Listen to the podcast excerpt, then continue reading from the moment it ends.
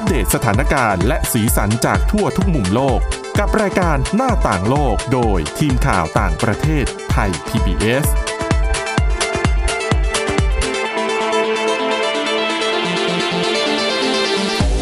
สวัสดีค่ะ คุณผู้ฟังขอต้อนรับเข้าสู่รายการหน้าต่างโลกค่ะ วันนี้นะคะทีมข่าวต่างประเทศก็ยังคงมีเรื่องราวที่น่าสนใจมานำเสนอค่ะ วันนี้นะคะเราจะพาไปดูเรื่องของ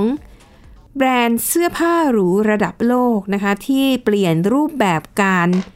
โชว์สินค้า การโฆษณาสินค้า หันจากออนไลน์นะคะย้ายไปอยู่ในฝั่งของเกมออนไลน์นะคะแล้วก็กำลังเป็นเทรนที่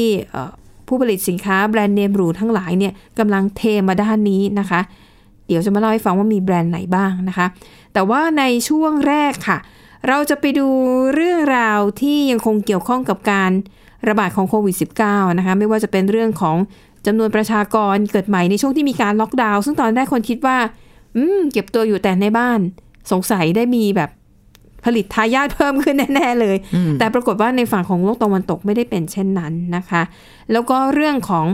แบคทีเรียประหลาด ที่พบในสถานีอวกาศนานาชาติ ซึ่งทั้งสองเรื่องนี้คุณวินิษฐาจิตกรีจะมาเล่าให้เราฟังค่ะ สวัสดีค่ะ คุณวินิษฐาค่ะ สวัสดีค่ะค่ะ และก็พบกับดิฉันสวรักษ์จากวิวัฒนาคุณ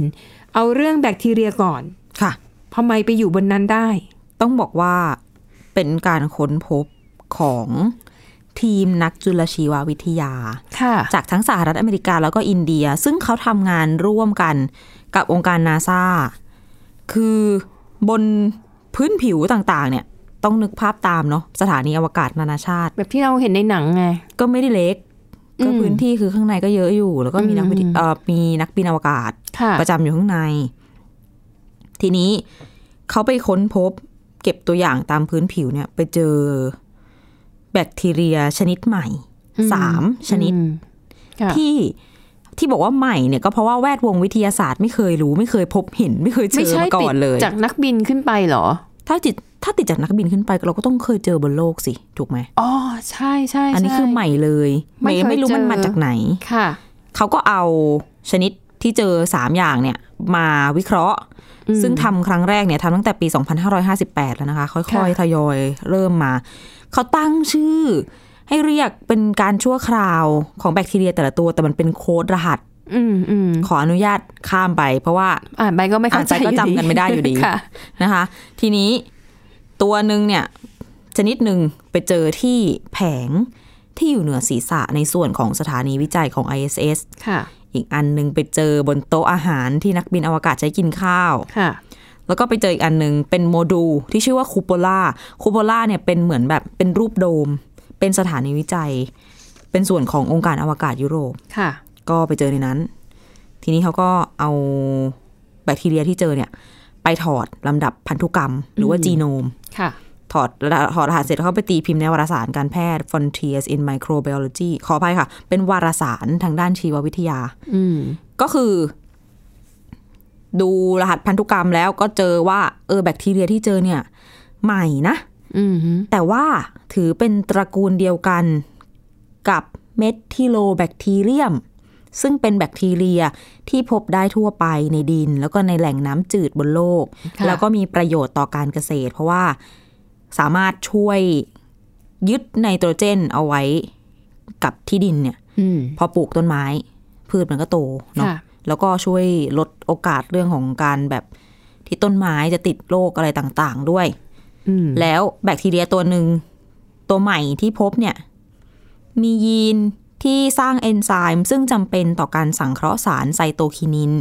ซึ่งเป็นข้อเป็นฮอร์โมนนะคะค่ะที่กระตุ้นการแบ่งเซลล์ของพืชตรงราก แล้วก็ตรงยอดอ่อนได้ดีสองตัวแล้วนะ ดูจะมามาทางสายการเกษตรอืมแต่ทีนี้ แบคทีเรีย ถ้าเป็นแบคทีเรียที่บอกว่าเจอบนโลกจากดินจากแหล่งน้ำจืด แล้วไปอยู่บนสถานีอวกาศนานาชาติเนี่ย อันเนี้ยเหมือนจะแปลกแต่ไม่ได้แปลก เพราะว่ามนุษย์เราเอาต้นไม้ เอาอะไรไปลองปลูกขึ้นไปใช้ข้างบนนั้นใกรวิจัยมานานข้งบแล้วด้วยแต่ว่าที่ไปเจอเป็นสายพันธุ์ใหม่ ในตระกูลค่ะเดียวกันเนี่ย ไม่เคยรู้จักมาก่อน ถึงจะคล้ายกันก็จริง แต่ว่าไม่เคยเจอ แล้วมันก็ยังอยู่รอดได้แล้วก็เติบโตได้ในอวกาศเนี่ย อืมเขาก็เลยรู้สึกว่าเออนี่มันอาจจะเป็นโอกาสหรือเปล่าว่าเอาไอ้เจ้าแบคทีเรียที่เจอใหม่เนี่ย ไปต่อยอดช่วยในการแบบ อัปปลูกต้นไม้ทำเอาหงอาหาร นอกโลกได้ไหมเผื่อค่ะไปตั้งอาณานิคมนะคะ จะได้อืมมีปลูกต้นไม้ไว้เป็นแหล่งอาหารค่ะ เพราะว่าจริง ๆ เขาก็คิดกันมาตลอดว่า มนุษย์อะต้องการอาหารแหละต้องหาวิธีในการแบบสร้างอาหารสร้างทรัพยากรอาหารขึ้นมา แต่ว่าสภาวะในอวกาศเขาก็ใช้คำว่า เป็นสภาวะแบบสุดขั้วอากาศก็ไม่มี เย็นมากหรือว่าร้อนมาก ดังนั้นมันก็เลยต้องมี ความช่วยเหลือจากจุลินทรีย์ชนิดพิเศษ อืมซึ่งอันนี้หรือเปล่านะ ที่เป็นความหวังอืมนั่นแหละค่ะก็คือต้องศึกษากันต่อไปว่า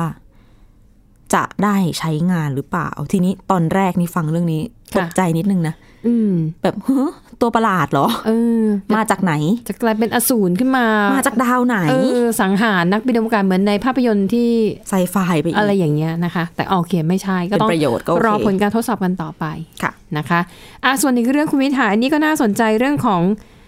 อัตราการเกิดในช่วงที่มีมาตรการปิดเมือง หลายเดือนคนมาแล้วหลายคนจะแซวไงว่าเอ้ยถ้าคนไหนเป็นคู่รักกันหรือว่า คืออยู่กินด้วยกันอยู่แล้วเนี่ย ดูซิอยู่กับบ้านด้วยกันนานๆนี่สงสัยนับไปอีกเก้าเดือน ได้ทายาทคนใหม่แน่ๆเลย ซึ่งเป็นเรื่องค่ะที่เกิดขึ้นในหลายประเทศเหมือนกันอืมเราเคยเล่าให้ฟังกันไปน่าจะหลายเดือนแล้วแหละ ค่ะ ที่อย่างอินโดนีเซีย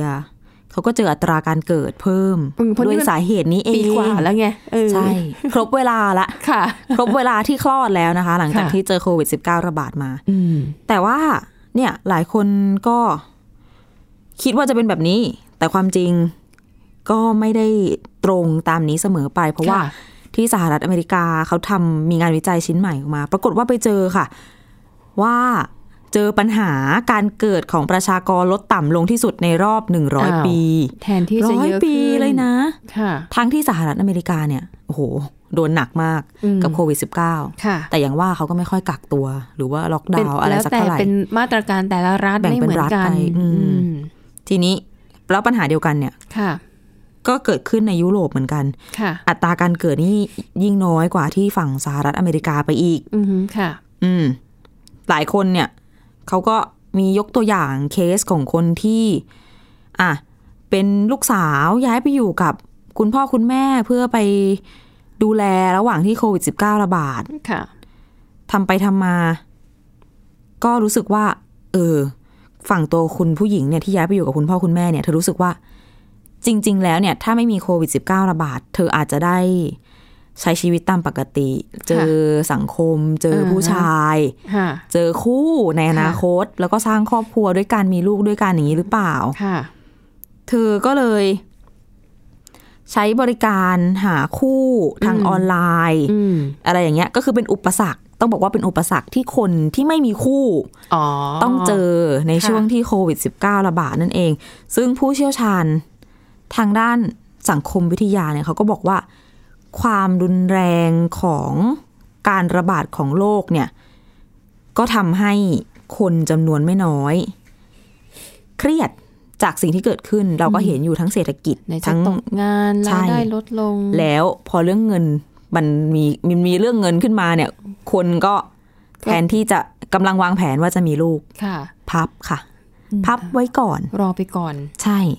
เขามีผลสำรวจแผนการเจริญพันธุ์ที่ยุโรปเนี่ยเขาบอกว่า50%ของคนที่เยอรมนีกับฝรั่งเศสที่เดิมอะวางแผนจะมีลูกเมื่อปีที่แล้วเนี่ยอืมครึ่งหนึ่งเลยนะ ก็คือขอพักไว้ก่อนค่ะระงับแผนนี้ไว้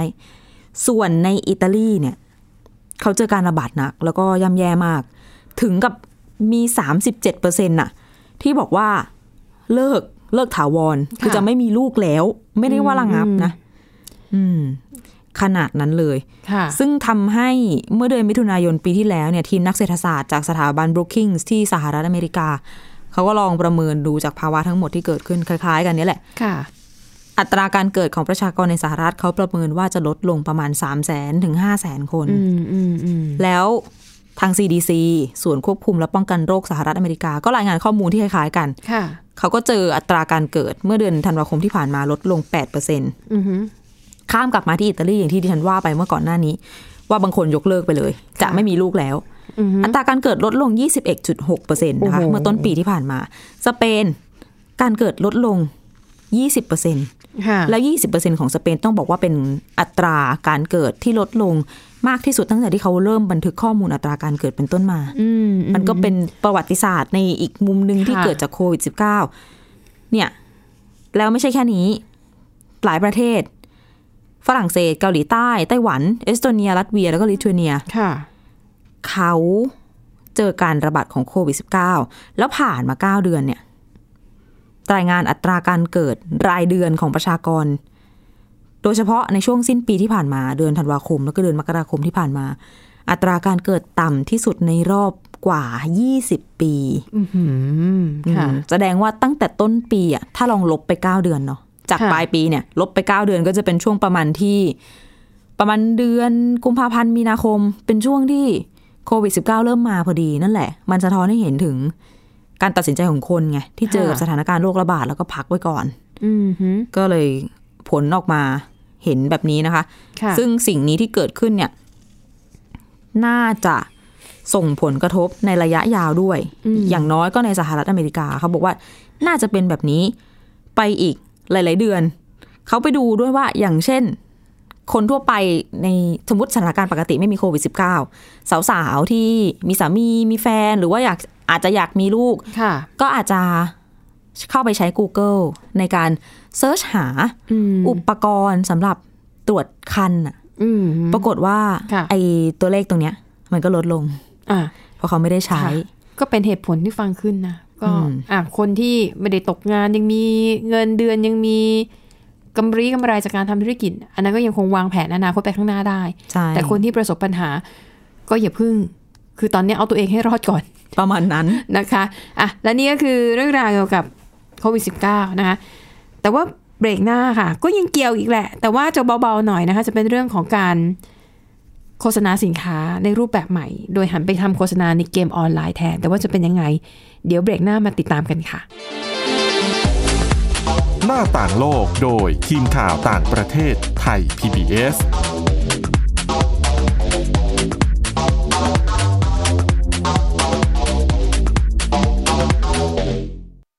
Thai PBS application on mobile ให้คุณเชื่อมโยงถึงเราในทุกที่ทุกเวลา ได้สัมผัส ติดตามเราทั้งข่าว รายการ รับชมรายการโทรทัศน์ และฟังรายการวิทยุที่คุณชื่นชอบ สดแบบออนไลน์สตรีมมิ่งชมรายการย้อนหลัง ข้อมูลกิจกรรมไทย PBS ร่วมเป็นนักข่าวพลเมือง รายงานข่าวกับเรา และอีกหลากหลายฟังก์ชัน ให้คุณดาวน์โหลดได้ฟรี ทุกระบบปฏิบัติการ ติดตามข้อมูลเพิ่มเติมได้ที่ www.thaipbs.or.th/digitalmedia วันนี้ การดูข่าวของคุณจะไม่ใช่แค่ในทีวีไทย PBS ให้คุณดูข่าวได้หลากหลายช่องทางถูกน้ำท่วมเต็มพื้นที่ เว็บไซต์ www.thaipbs.or.th/news Facebook Thai PBS News Twitter @thaipbsnews YouTube Thai PBS News ไหลล้นทะลักเข้ามานะกดติดสนันในการข่าวพร้อมๆกับหน้าจอไร้ขีดจำกัดเรื่องเวลา เข้าถึงรายละเอียดได้มากกว่า ไม่ว่าจะอยู่ณจุดไหน ก็รับรู้ข่าวได้ทันที ดูสดและดูย้อนหลังได้ทุกที่ กับ 4 ช่องทางใหม่ข่าวไทย PBS ข่าวออนไลน์ ชับไว้ในมือคุณ โรงเรียนเลิกแล้วกลับบ้านพร้อมกับรายการ Kids Hours โดยวัญญาชยโย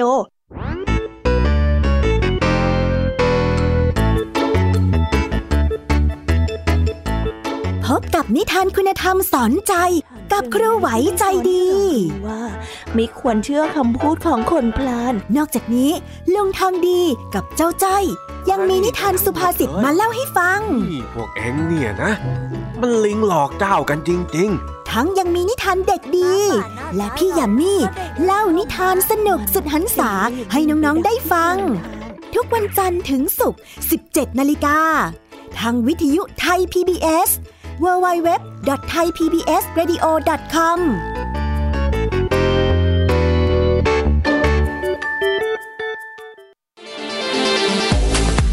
หน้าต่างโลกโดยทีมข่าวต่างประเทศไทย PBS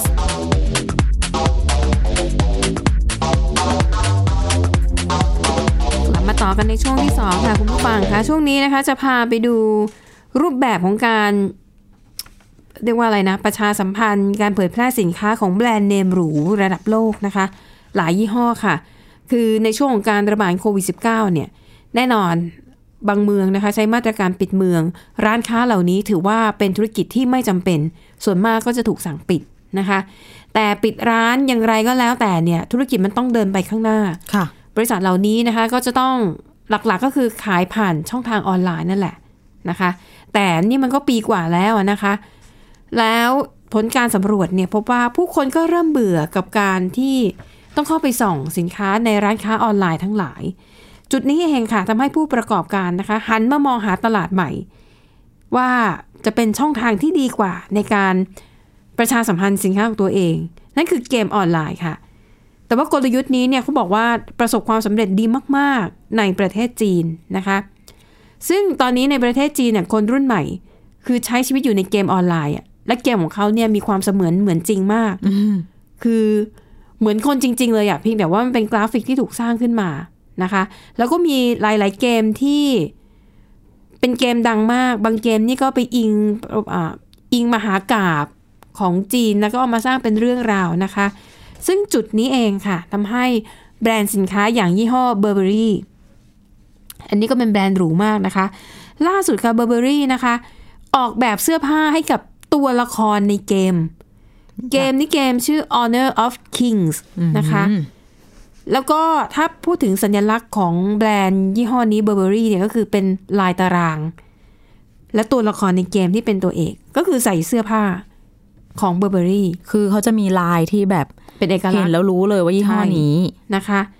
แล้วเสื้อผ้าที่ตัวละครใส่ในเกม นั่นคือเสื้อผ้าที่เขาขายจริงอืมๆสมมุติว่าคนเล่นเกม เล่นเกมไปดูไปดูมาอุ้ยเสื้อผ้าสวย แล้วตัวละครเนี่ยเขาจะมีการเคลื่อนไหว เราก็จะได้เห็นเสื้อผ้าแบบครบถ้วนอะทั้งด้านหน้าด้านหลังนะคะ รวมถึงการพลิ้วไหวของผ้าเวลาที่ตัวละครมี action ในการต่อสู้อ๋อนะคะก็มันก็เหมือนกับเป็นเป็นโชว์รูมอย่างหนึ่งอะเป็นห้องแสดงสินค้าอย่างหนึ่งนะคะ ซึ่งก็บอกว่าไม่ใช่ Burberry แค่เจ้าเดียวนะคะ ก่อนหน้านี้ แบรนด์หรูหลายยี่ห้อก็ทำการตลาดในลักษณะนี้เช่นกัน อย่าง Louis Vuitton กับ Prada อันนี้ออกแบบเสื้อผ้าให้กับตัวละครในเกมดังมากนะคะ เกมนี้ Final Fantasy อืมเวอร์ชันล่าสุด ค่ะ อืม คือตัวละครอะ หิ้วกระเป๋า Louis Vuitton อะ อยากเห็นเลยอะแล้วประเด็นคือตัวละครนี้ดิฉันว่าดูแบบสมบูรณ์แบบกว่าคนจริงอีกนะอืมดูแล้วะคะมันน่ามอง และเราออกแบบได้ทุกอย่าง ให้ออกมาหน้าตาสะสวยหุ่นดี แค่ไหนใช่ก็ทำได้นะคะจริงแล้วก็ไอตัวพวกเสื้อผ้าอุปกรณ์เสริมอะไรของตัวละครในเกมอะเขาจะมีศัพท์เขาเรียกว่าสกิน เออนะคะ เราสามารถเข้าไปเลือกได้เหมือนอยากให้ถือกระเป๋าแบบนี้ ใส่เสื้อผ้าตัวนั้นตัวนี้อ๋ออมก็เหมือนกับเล่นเกมแต่งตัวไปด้วยในตัวนะคะ แล้วเขาบอกว่า เออ การทำการตลาดในรูปแบบนี้เนี่ย เพื่อให้เข้าถึงลูกค้าชาวจีนมากขึ้น เป็นการสร้างความสัมพันธ์ในระยะยาวกับลูกค้านะคะ เพราะอย่างน้อยคนที่เล่นเกมได้เป็นเกมเมอร์ได้เนี่ยก็ต้องมีมีทรัพย์สินมีฐานะในระดับหนึ่ง อันดับถูกไหมแรกต้องมีเวลาเล่นก่อนอ่าใช่แล้วก็ต้องมีมีเงินสำหรับซื้อไอเทมต่างๆ ในเกมใช่ค่ะโอ้โหเล่นเกมพวกนี้ไม่ไม่จ่ายเงินซื้อนี่ก็ไม่สนุกอะไม่จ่ายเงินซื้อมันก็จะแบบยากอะอัตคัดนิดนึงนะอยากจะแต่งตัวยังไงก็แต่งไม่ได้ กว่าจะผ่านด่านแต่ละบาทแต่ละด่านเนี่ยก็แบบยากอะแล้วเด็กๆเขาแต่งตัวแข่งกันในเกมนะดิฉันเห็นเหรอคะเหมือนมันก็ มันก็เหมือนโลกความเป็นจริงเลยอะค่ะอืมอืมอืมใครๆก็อยากดูดี ใครๆก็อยากใส่เสื้อที่ไม่ซ้ำคนอื่นค่ะถ้าคุณไม่ซื้อเสื้อของอะไรต่างๆ ไอเทมที่เขามีขายในเกม คุณก็จะเป็นแบบชุดเบสิกที่เขาจัดมาให้เออคุณก็เหมือนตัวละครแบบทั่วๆไปใช่ไหมมันก็โหไม่เก๋อืมเออเห็นไหมเสียเงินแสดสักว่านิดอันนี้เป็นช่องทางการตลาดอีกอันหนึ่งที่กำลังมาแรงมากนะคะ แม้แต่บาลองเชกาค่ะ อันนี้ก็โอ้โหแบรนด์หรูเหมือนกันนะคะ แต่ละชื่อที่เอ่ยมา แบรนด์นี้เนี่ยก็ออกแบบเสื้อผ้าให้ตัวละครในเกมเหมือนกันชื่อเกม The Age of Tomorrow อืมซึ่งก็วางตลาดไปแล้ว ตั้งแต่ค่ะเดือนธันวาคมที่ผ่านมานะคะ ก็อะเขาบอกว่าเนี่ยมันเป็นรูปแบบใหม่เหมือนกัน ดังนั้น อาจจะเหมาะสำหรับคนที่เล่นเกมอยู่แล้ว แต่อย่างดิฉันเนี่ยไอ้เกมพวกเนี้ยไม่ได้เล่นเลย ก็อาจจะไปหาดูตาม YouTube อะที่เขาจะเป็นเป็น เออ Cast เป็นโฆษณาวิดีโอเอออาจจะเป็นแคสเกมอะไรอย่างเงี้ยนะคะ ไม่ได้ดูเทคนิคเล่นเกมนะ แต่ไปดูเสื้อผ้าของตัวละครว่าเป็นยัเพราะงจไงริงๆดูก็เพลินๆดีนะคะ ดูคนเล่นเกมอะแบบไม่ต้องเล่นเองอะเพราะว่าเล่นเองแล้วเล่นไม่ค่อยรอดไงอืมก็เลยไม่สนุกค่ะ ถ้าเบื่อพวกช้อปปิ้งออนไลน์ที่มันก็จะเป็นแต่ภาพนิ่งหรืออใช่หรือให้เป็นวิดีโอก็แค่นางแบบหมุนไปหมุนมา อาจจะแบบเบื่อ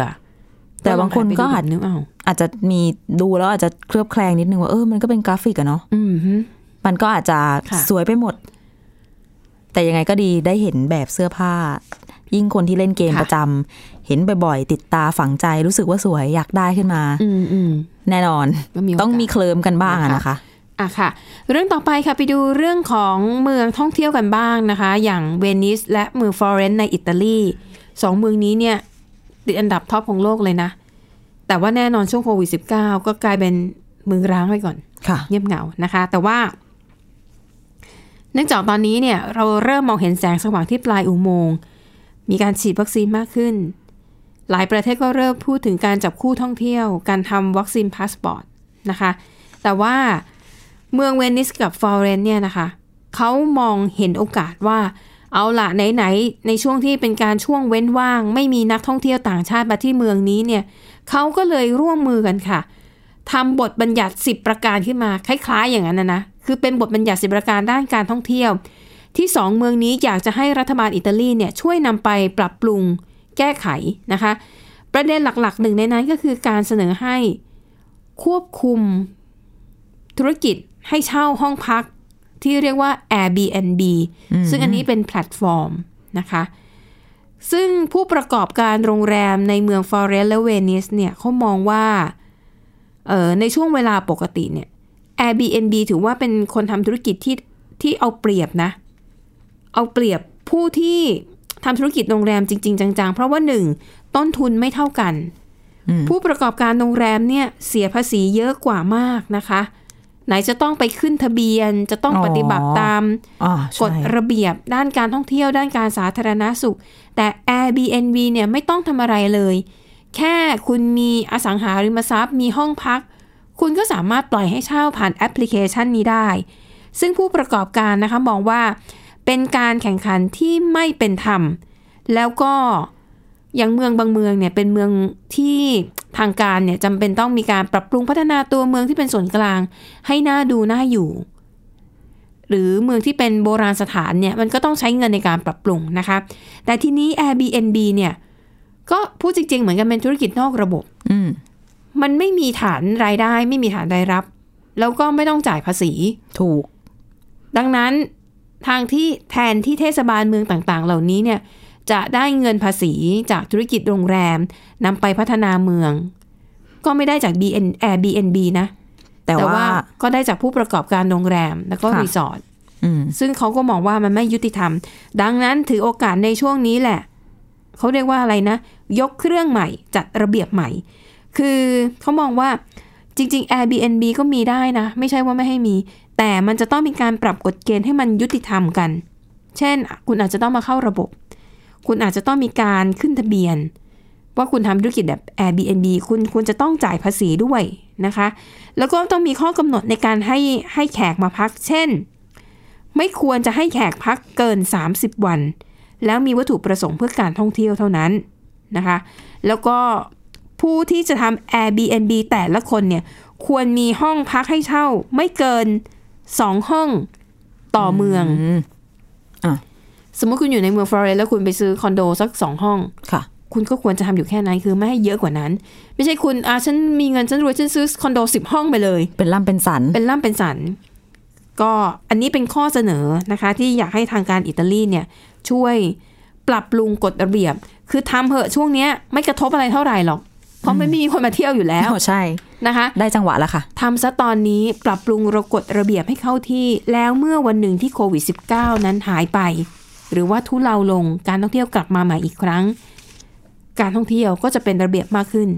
มีความยุติธรรมมากขึ้น แล้วเมืองก็จะได้เงินภาษีเต็มเม็ดเต็มหน่วย เพื่อนำไปพัฒนาปรับปรุงบ้านเมืองของเขานั่นเองนะคะ อะก็เป็นไอเดียที่น่าสนใจนะคะ ถือโอกาส อยู่เฉยๆ ก็ปรับปรุงซะเลยอืมแต่ต้องติดตามดูว่า รัฐบาลอิตาลีจะรับลูกหรือไม่นะคะ และนี่ก็คือเรื่องราวนะคะ ที่ทีมข่าวต่างประเทศนำมาเสนอในรายการหน้าต่างโลก หวังว่าจะเป็นประโยชน์กับคุณผู้ฟังบ้างไม่มากก็น้อย วันนี้หมดเวลาแล้วนะคะ เราสองคนพร้อมด้วยทีมงานลากันไปก่อนพบกันใหม่ในตอนหน้า สวัสดีค่ะ สวัสดีค่ะ Thai PBS podcast. View the world via the voice.